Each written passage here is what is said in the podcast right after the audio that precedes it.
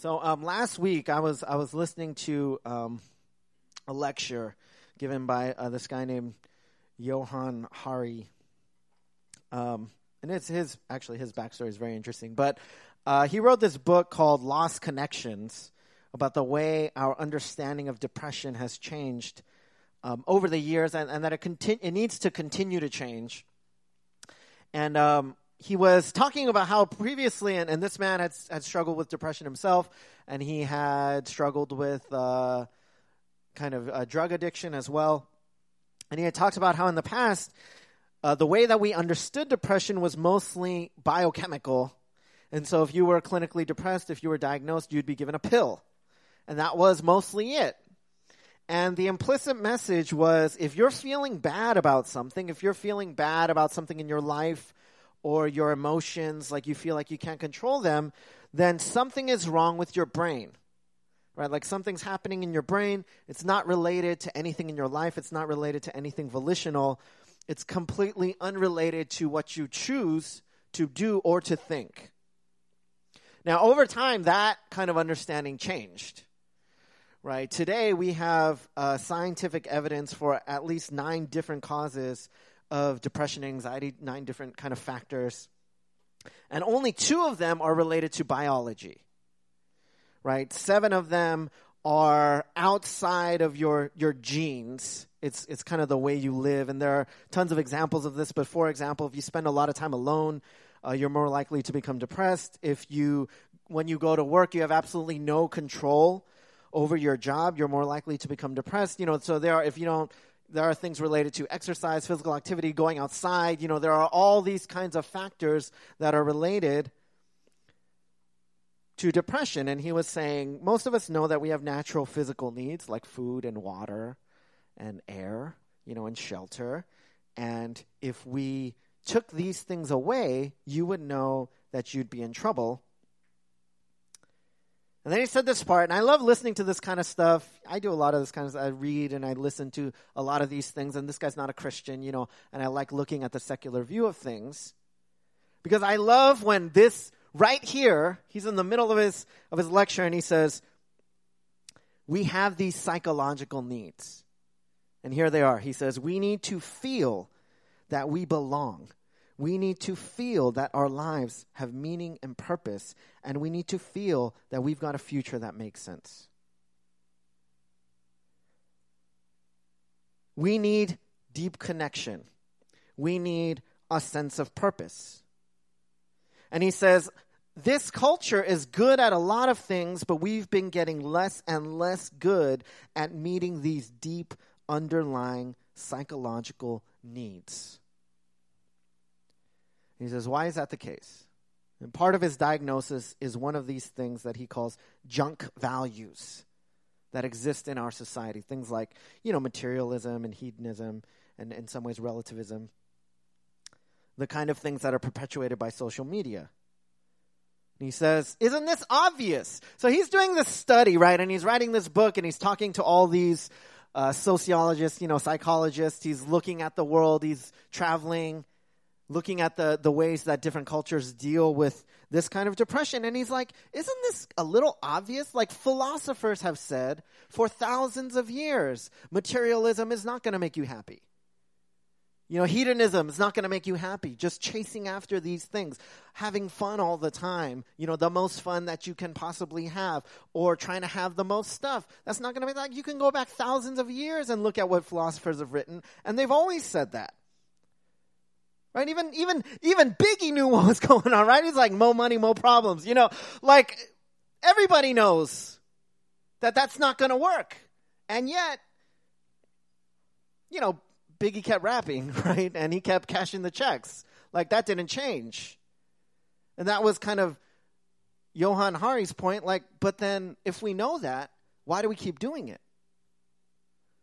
Like, you know it, right? Like, you all know money's not going to solve all your problems. You know that getting your dream job or your dream house or whatever, your dream situation, finding the dream guy or girl is not going to solve all your problems. Just ask anybody who's married. They're going to tell you it didn't happen, right? It didn't work.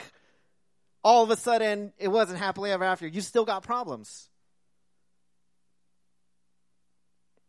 And he's like, if we know that, then why do we keep doing it? And he talked to this one uh, professor who said, It's because we live in a machine that is designed to get us to neglect what is important about life. It's because we live in a machine that is designed to get us to neglect what is important about life. These are all secular people, by the way. And they all see it. They all see that something's wrong in the culture. That what we are perpetually bombarded with, these ideas of what we need, of what's going to make us happy, that they don't work. See, we're beginning a series uh, today. It's going to be our first series of the year. It's called Created to Be. Because it is pivotal that we understand fundamentally who we have been created to be so that we can confidently step into that identity. This is this is core to us not being chewed up by a machine that is designed to get us to neglect what is important in life. Getting to these fundamental questions of what where do you belong? Why were why are you here? How did you get here? How did we get here? Why are we here? What are we here to do? Today we're going to be talking about two things uh, primarily, and that is value and purpose. What is our value? Where does our value come from? And what is our purpose in this life? And so, uh, if you guys have your Bibles, let's go ahead and open them up to the book of Genesis. Genesis chapter 1. We're going to look in verse 26. Genesis chapter 1, verse 26. It should be easy to find. Although sometimes Bibles have a, like a lot in the beginning, they have like long intros. Genesis 1, verse 26. This is God's word. It says, Then God said, Let us make man in our image, after our likeness, and let them have dominion over the fish of the sea, and over the birds of the heavens, and over the livestock, and over all the earth, and over every creeping thing that creeps on the earth. So God created man in his own image. In the image of God, he created him. Male and female, he created them. Okay, let's stop right there for a second. Now, this is the sixth day of creation.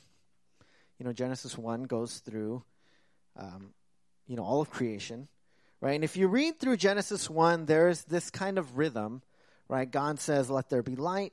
There's light. God sees the light's good. God separates the light from the darkness. God calls the light day, calls the darkness night. There's evening, the morning, the first day. And it just goes on like that, right? God creates an expanse.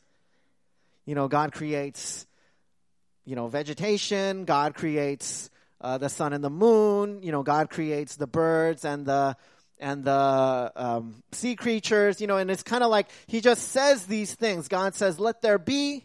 and then there is, and then he declares it good, and that's that day, and then you move on to the next day. Now, when we get here to the sixth day, and God is all, you know, he creates the animals, and here in verse 26, it says, Then God said, Let us make man in our image. So instead of God just saying, Let this be, like light, you know, sky, water, land, instead of just saying, Let this be, he has a conversation so there's this conversation in the Godhead, and it says, Let us make man in our image after our likeness. So now this is the first kind of introduction that we get of the Trinity, the doctrine of the Trinity, and, which is a kind of complex doctrine, and we can, you know, we'd have to study a lot of passages to look at it its entirety. But we see here, I'll just talk about it briefly, that there is a plurality in the Godhead.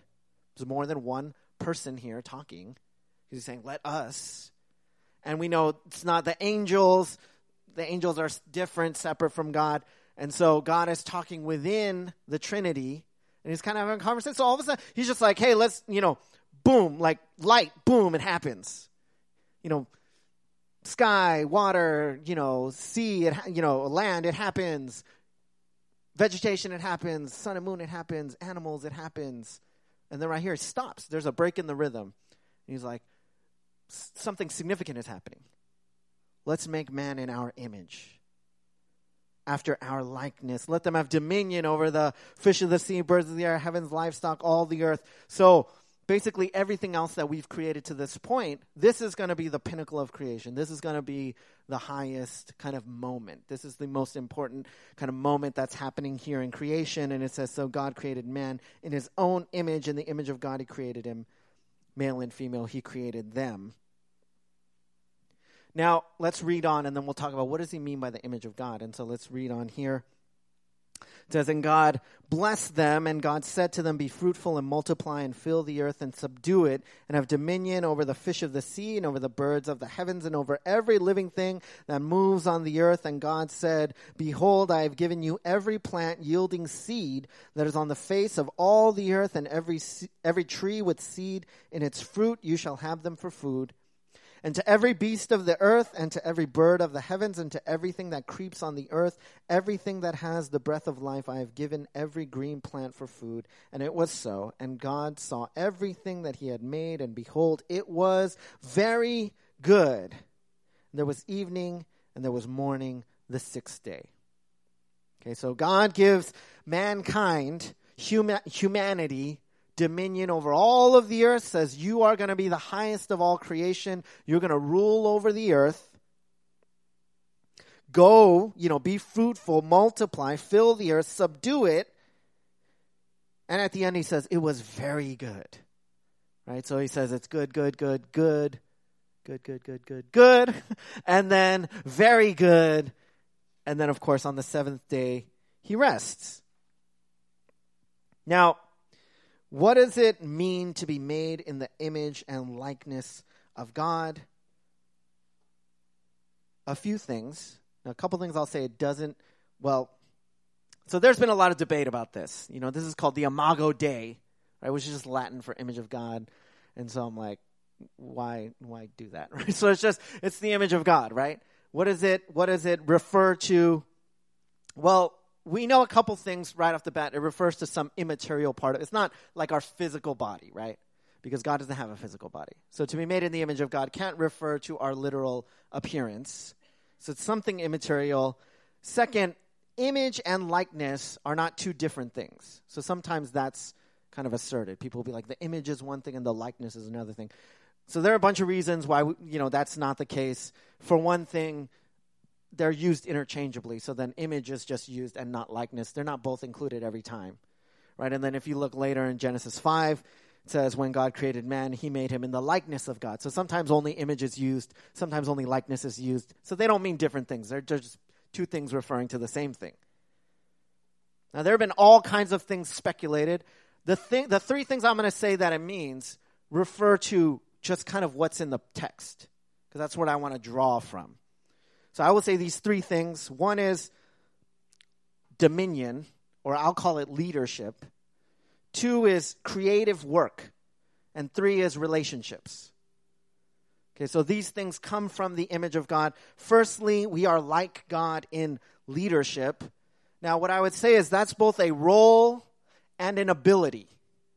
So there's the role of dominion. Obviously, God says you have dominion over everything, right?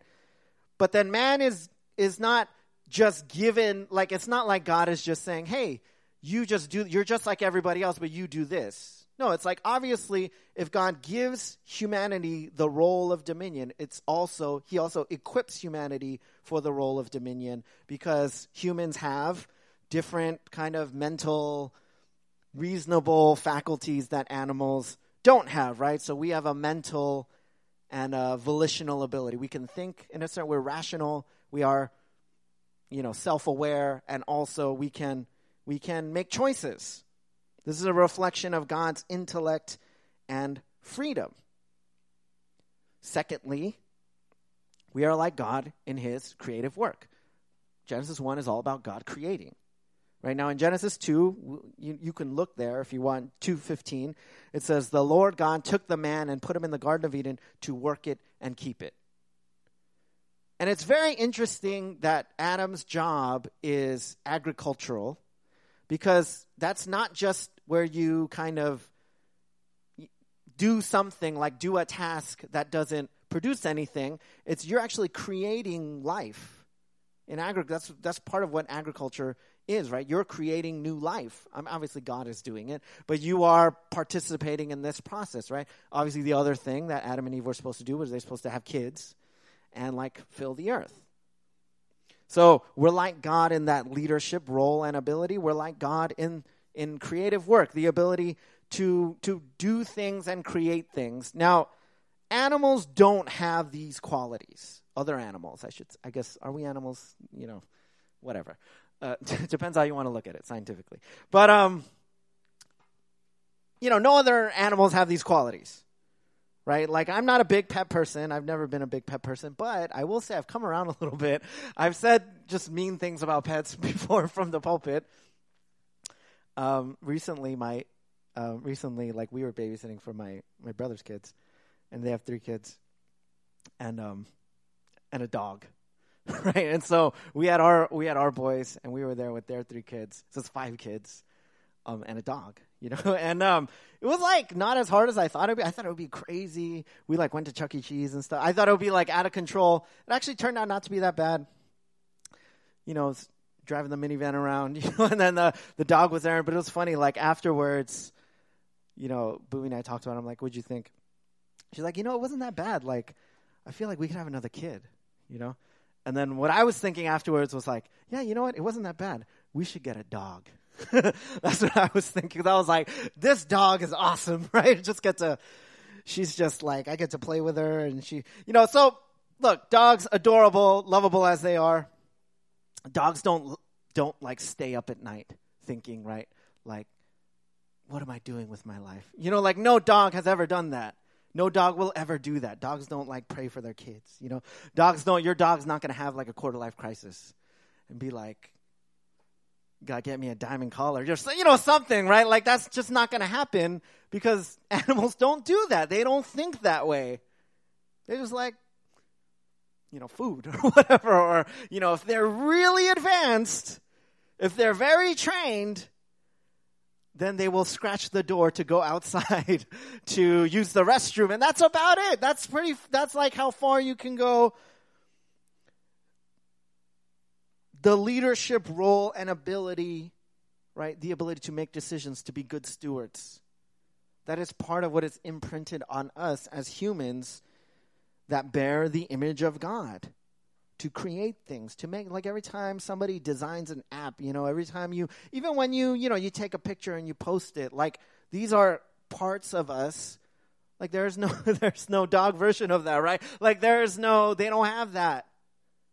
That's part of what God has created in us. Now, finally, so there's that leadership role and ability, creative work. The third thing is relationships.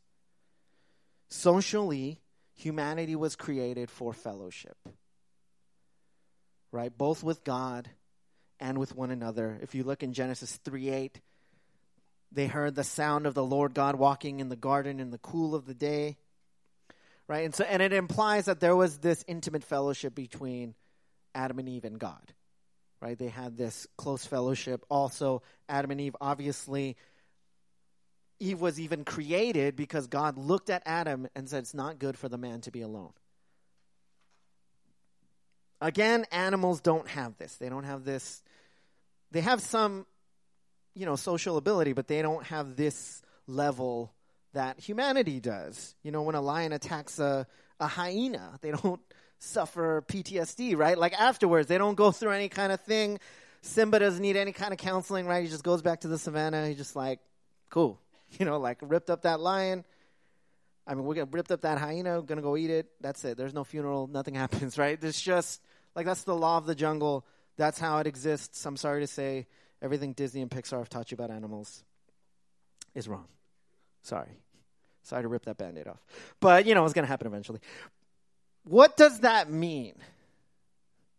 Okay, what does that mean for our value? Right? Because in contrast to that, no no animal in the Bible is ever mourned. Even though one ever one talks, right? Like Balaam. Balaam's donkey, I mean, you know. But On the other hand, Genesis 9 6 says, Whoever sheds the blood of man, by man shall his blood be shed, for God made man in his own image. Right? So he says, uh, in contrast, the, the, the death of a human being or the, the shed blood of a human means something because we are made in the image of God. Then God values humanity over all creation because of the image of God that has been imprinted on humanity. So every person has value and worth because we've been created in the because every person has been created in the image of God.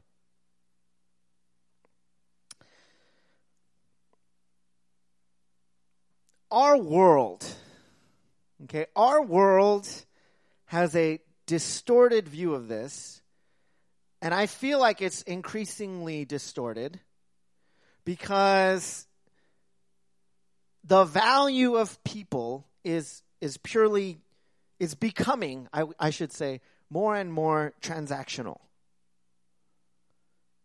Right? Like our society trains us to think that way trains us to think in this very utilitarian way. Like you are as valuable as what you produce, what you do in the world. That's our that's our that's our economy also, right? By the way, that's what a market economy does. It says if you can do something that people want, then you're valuable. You know, your product is valuable, you make more money. So as much as people want whatever you can do, whether that is like producing some kind of art or providing some kind of service, that's how valuable you are. And we tend like we can't help but kind of buy into that, like think that way. How much we know, how hard we work, how well we speak, how good we look, how we sell, buy, trade, count, code, help, act, create, sing, etc. These are the things that determine our value. If you can do those things well, you are more valuable. If you can't do those things well, one of those things well, then you're not as valuable. That's kind of how we think. It's how we're trained to think. But that's not the way God, that's not how God wants us to think. That's not how God has created us to be. The truth is, your value was imprinted on you long before you were ever told anything by anyone, by a girl or a boy or a friend or a teacher or a parent. Your value was imprinted on you, was you were created with it. You know what's crazy? Like, God doesn't create everything, right? And then look at all of creation and then say, out of everything I created, Adam and Eve, you're the best. So I'm gonna I'm gonna elevate you. You're gonna be in charge. That's not that's not what happens. God creates everything and then thinks about it and then says, I'm going to create like, he, do you know what I'm saying? Like, he didn't deem Adam and Eve worthy. He created them worthy. He didn't, he didn't determine, he didn't say like, oh, he didn't look at them and then be like, oh, wow, you guys are better at this than everybody else. So I'm going to make you the highest. No, before he created them, he said, I'm going to create now something in my image, someone in my likeness and then he created them. They were created with the value.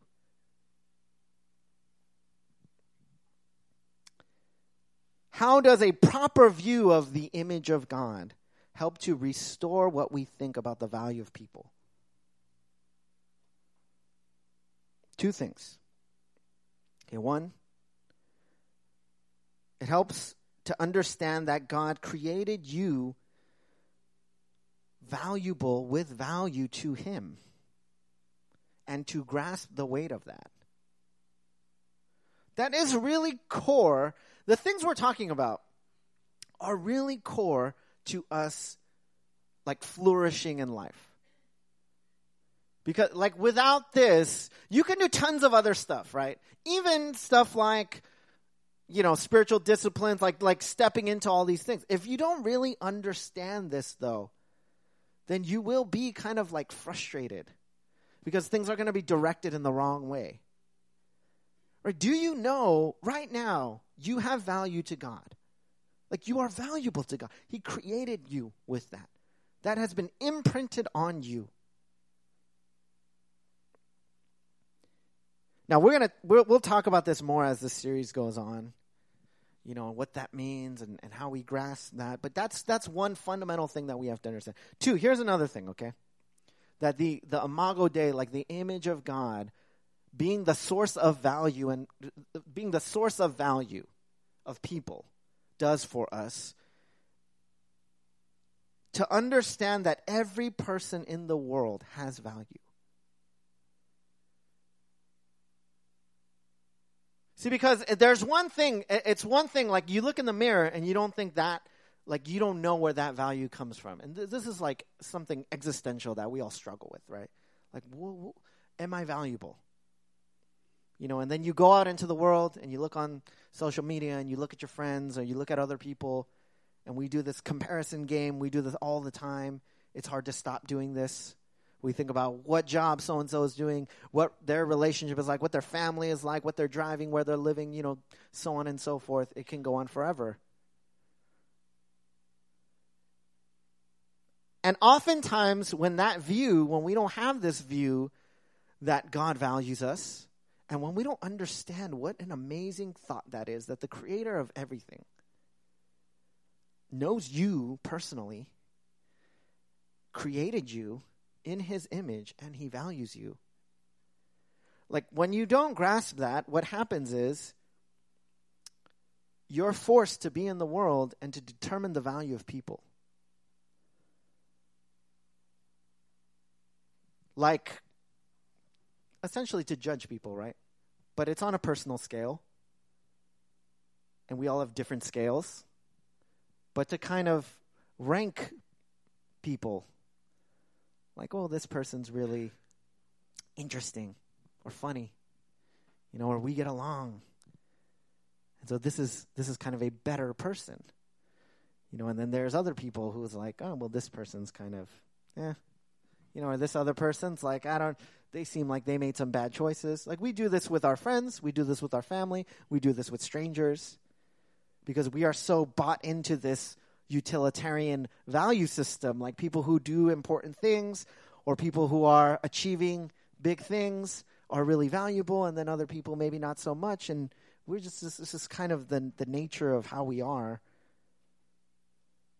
Understanding the image of God imprinted on every person makes us treat people generally with humility and humanity and respect something those are things that are kind of lacking in, in the culture today. I mean, listening to people and believing that they have something of value to contribute to your life and to the broader community. That's hard, honestly, for a lot of us. Because let's just be let's just be frank, okay? We have a pretty high view of ourselves right? We tend to think highly of ourselves. We tend to think we're a little bit smarter than the people next to us. You know, we're a little bit like, we're a little bit funner. You know, we're a little bit more social. Like, we, we know what's going on, right? A little bit more, not a lot more, because that would be arrogant. We're not arrogant. You know, just a little bit more, just a little bit more than some other people. Right? That's nothing personal. Right? It's just, it's just facts, right? That's just the way it is. And so that's kind of how we tend to live. But, you know, what we tend to do is to think, you have nothing of value to offer me. And so I'm not really interested to hear what you want to talk about or to know what's going on in your life or to like I don't know meet up with you or to even have a conversation with like this kind of you know I'll just for example like maybe like homeless neighbors this is the kind of thing that we do sometimes. Like, oh, it's I don't, I'm not really interested in hearing what you've done with your life because, let's face it, didn't turn out well. We do it to each other sometimes. Understanding that every person has value.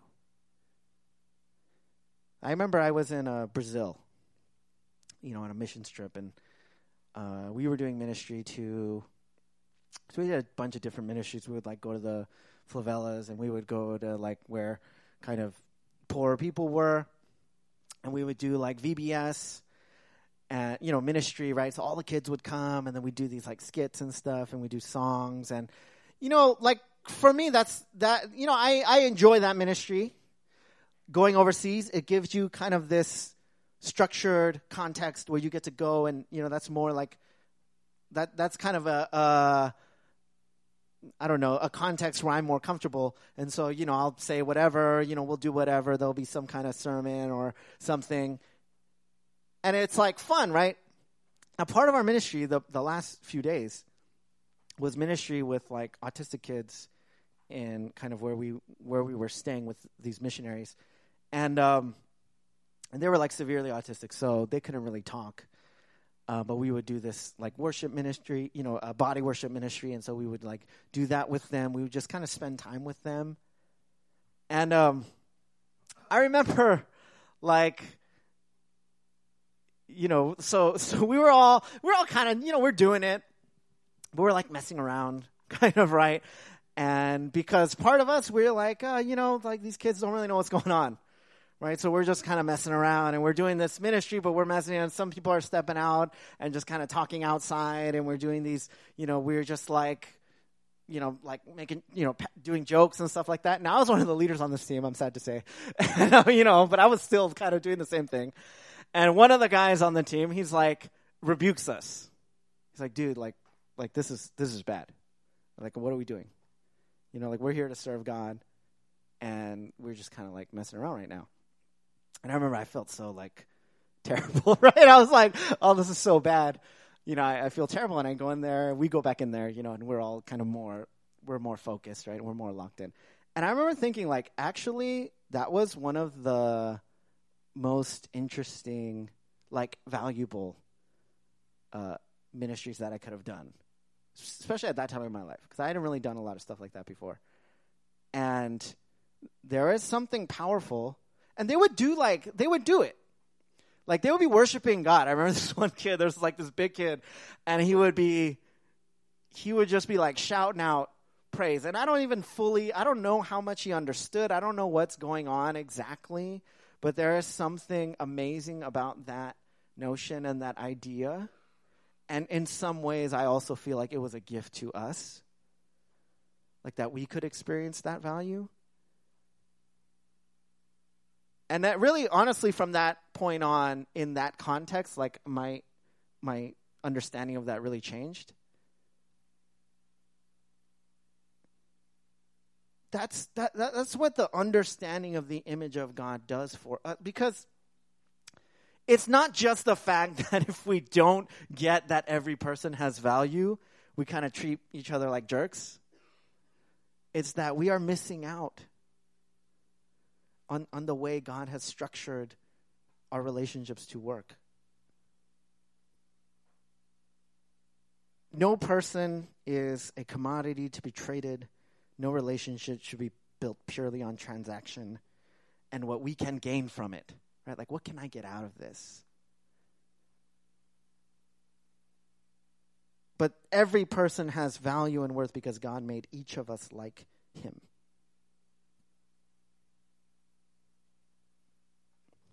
Our value comes from the fact that we are created in the image of God. Every single person's value whether you're a Christian or not, comes from that. Now, secondly, our meaning and purpose is to bear the image of God in our lives. That is our core meaning and purpose. That is what we were created to be and to do. An, to be an image bearer of God, to bear the image of God. Our purpose is to glorify God. Now, the world has only two ways of dealing with purpose. Okay, really, like if you get down to the core of it, only two ways that make sense. One is nihilism, which is basically the idea that there's no meaning. You know, everything's meaningless. kind of like kind of like Ecclesiastes, except not the ending, just the just the meaningless part, right? And then just and then just ending like there. It's pretty bleak, right? Which is why a lot of nihilists end up like killing themselves because there's nothing to live for. And then there's relativism, which is the idea is there's no real meaning, but you can create some kind of meaning for your own life. So you got to go discover it right? Self actualize. Find something in the world that creates meaning for you. Those are kind of the only two things that the world really has to offer. And I feel like we're going more and more into it. Like, I feel it. And I, you know, sometimes I think like, well, maybe I just feel it. Maybe I'm just getting old, you know. And I'm starting to think like, these kids, they don't know what they're doing, right? Like these, uh, these millennials, you know, whatever. Even though I'm millennial technically, so you know, whatever, Gen Z, whatever's going on. Like sometimes, am I just like, you know, get, old man, get off my lawn kind of thing? Well, I think it's, I, like, I get really crazy sometimes because there is something toxic in our culture like it's real. Let me give you some I'll give you some evidence, okay? Did you guys know that suicide and drug overdose have overtaken car accidents as cause of death? Like car accidents for the longest time were like the number one cause of injury death. Right? So not like terminal illness or something, not like heart disease or cancer. So in 2017, this is the most recent data we have. There were 37,133 car fatalities there were 47,000 plus suicides. There were 70,000, more than 70,000 drug overdoses in one year. In one year, 120,000 people almost died from just suicide and drug overdose in America. Do you know how crazy that is? For reference, Less than 60,000 U.S. soldiers died in Vietnam, a war that lasted 20 years. A war that lasted 20 years. In one year, more people in America, in supposedly the greatest country in the world, died just from suicide and drug overdose. That's nuts. Like, if you don't think that's crazy, if you don't think that's some crazy evidence that our culture is completely screwed up right now, then, then you need a wake up call.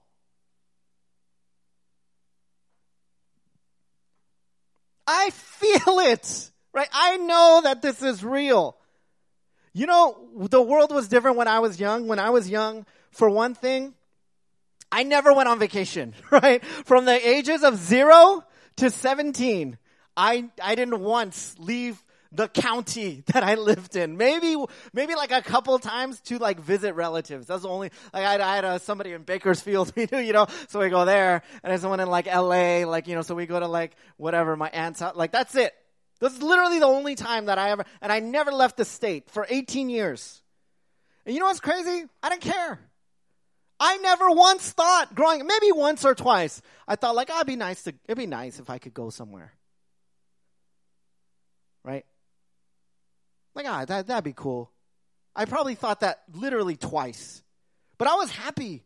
I was happy to just like ride my bike, which was handed down through three families till it, before it got to me. One time it was on a lawn at a, at a yard sale, the bike that I rode, and there was a bunch of stuff like little knickknacks and there was a big sign that said one dollar, and people thought my bike was also being sold for one dollar. That's how messed up my bike was. It went through three families. Two other families used the bike before I used the bike, and then my sister used the bike, and then my brother used the bike, and then I used the bike. And pretty much all I did in the summer was I rode that bike around the block to the liquor store and I played Street Fighter. That's it. That's that was my vacation. That's what I used to do on vacation. Once a year, my family would go to Disneyland. On Christmas, my family would watch a movie. That's literally all we ever did. And I didn't care. And my parents didn't care. I never even got a present until I was like 20 or something. And I didn't care. I still don't care. I'm not like resentful to my parents, like, you guys never bought me any. You know, it's like, I don't care. I didn't care then. But you know what? I could never get away with that today because of social media. Like if if if, if Booming has a day off, we better go somewhere. Like we must go somewhere. We must do something. Because that's the world we live in now. Biblical literacy down. Missionary support down. Missionaries being sent down. People's understanding of the Bible down. Church attendance way down. And yet, I feel like I'm going crazy because people just don't think that those are related. That the fact that we all feel screwed up, that we feel lonely, depressed, anxious, that we feel like we don't have purpose in the world, and we're searching for it everywhere, constantly, nonstop, that we feel like we gotta be doing something every second, every day. Literally, do you really need to be out every day? Like you need to be hanging out every day to feel like your, like, like your life is meaningful? That's a symptom that something's wrong. Don't you understand? And if we keep doing the same thing, we will just end up depressed, addicted, suicidal, feeling alone, feeling like, what are we doing in the world?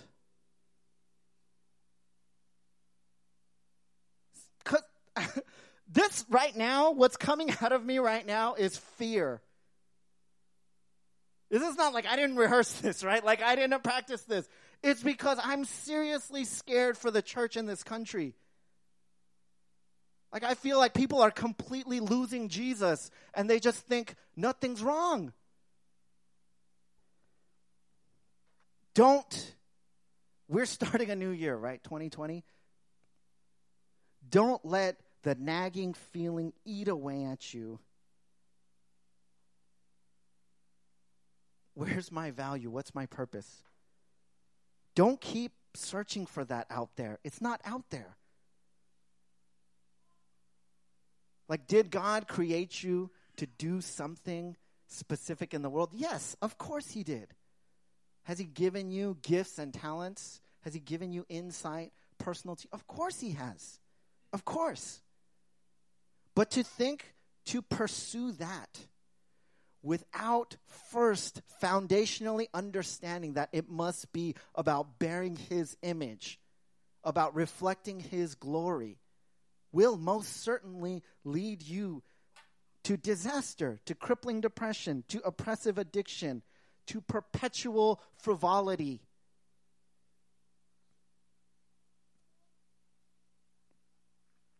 Here's why work, no matter what you do, matters if you understand the image of God. Okay. And this doesn't it doesn't matter what your job is or whether you have a job or not. Right? Work period, service, helping people. Because it's worthwhile to contribute to society whatever it is you contribute. Whether that's professional expertise or medical care or teaching or business or some product or some service or whether that's cooking or cleaning or you know setting up chairs or bringing food to somebody or just saying something nice to someone the value of that work is not simply determined by what the market is willing to pay for it. It's valuable because every person is valuable. And if you invest in people, that's valuable to God. It's true that our worth, our view of worth and value have been distorted by sin. Now, what we looked at was pre fall. Of course, the fall happens in Genesis 3, and that's why we have this messed up view. And that our view of meaning and pur- purpose have been distorted by sin. But the good news is that there is restoration in Jesus. You know, Hebrews 1 talks about in these last days he has spoken to us by his Son, whom he appointed the heir of all things, through whom also he created the world.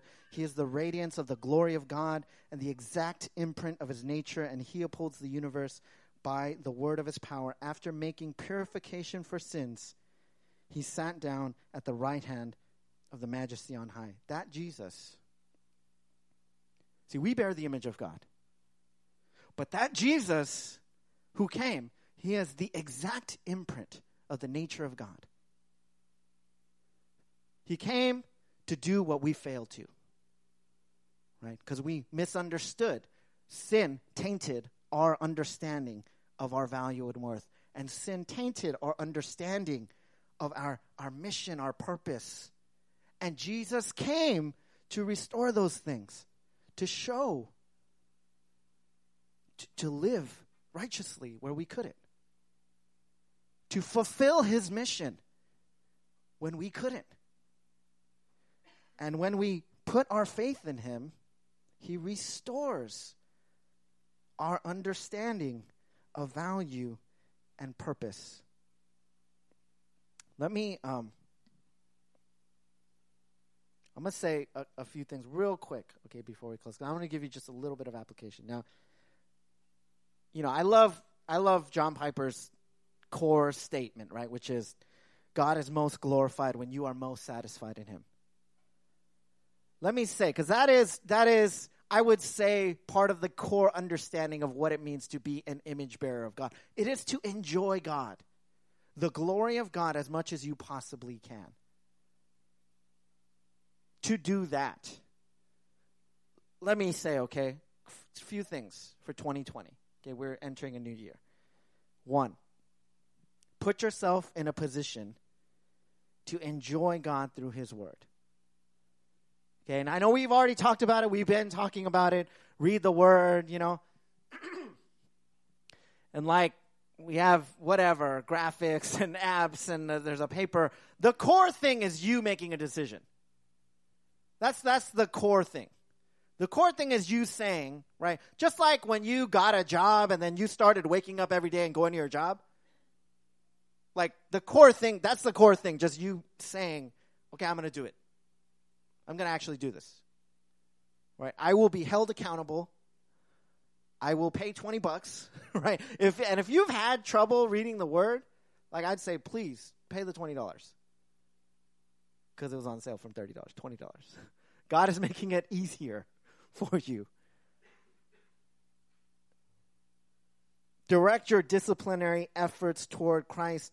Set an alarm in the morning. Use your reading plan. Second thing, put yourself in a position to depend on God in prayer. Like, pray. And for, like, really, I don't even want to say a bunch of stuff. Just do it. Just, just, just spend some time doing it. Whatever's on your heart. Right, right after this, we're gonna have responsive worship, right? Like, for, like, pray for real. Like, really. Because I know what you want to do is like, as soon as we do the closing prayer, it's like you just want to forget all this stuff that we talked about.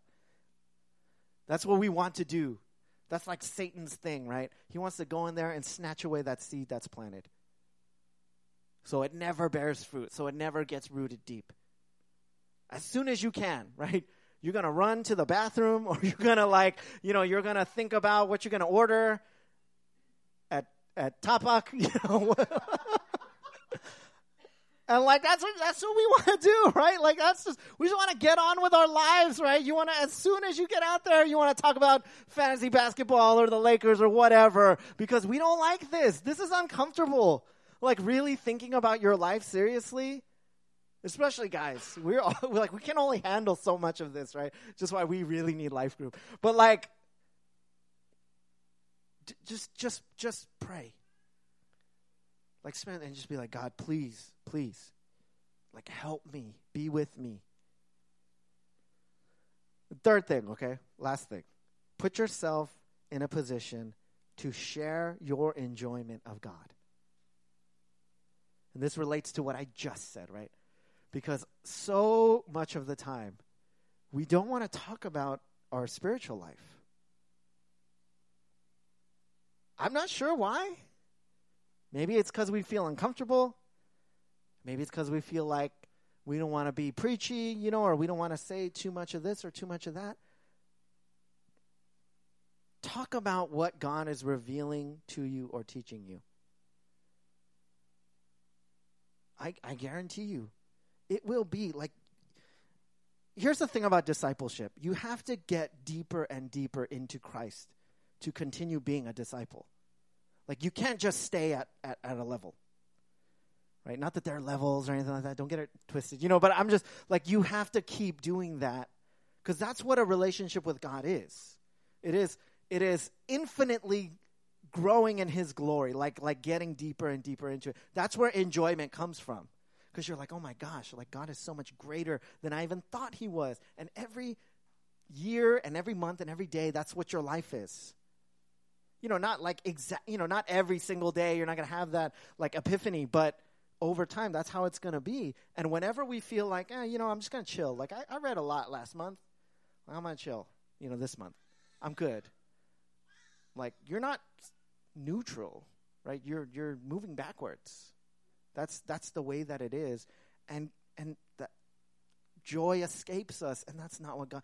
He wants you to deepen consistently in Him and have that continued increasing joy, and you know, not always like comfort and power and rest in Him.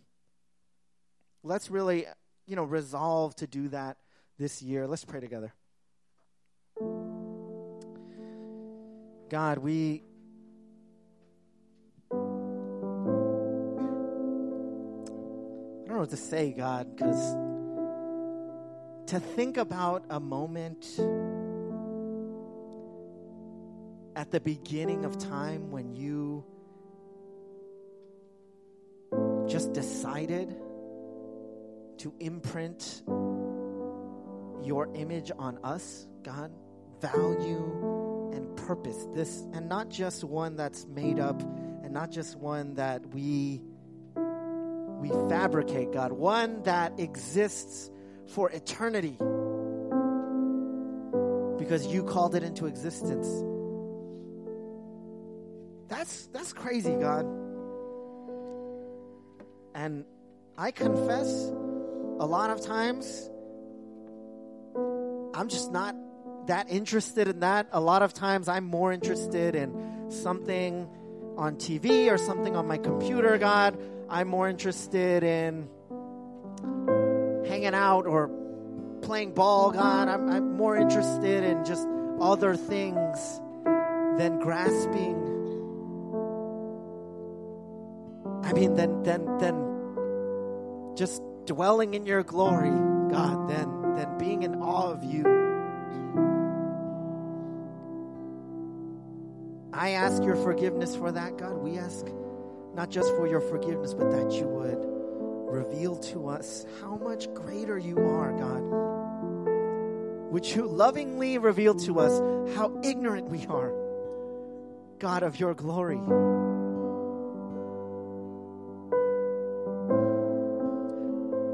We resolve to follow you in 2020, God. We resolve to be a people that is committed to knowing you and making you known. Would you help us? Not only only you can help us, God. Only you can do that in us. And so we entrust ourselves, our lives, our church, our families, God, our relationships, our view of ourselves and one another. We entrust all of that to you, God. Please lead us. We thank you in advance. We love you, and in Jesus' name we pray.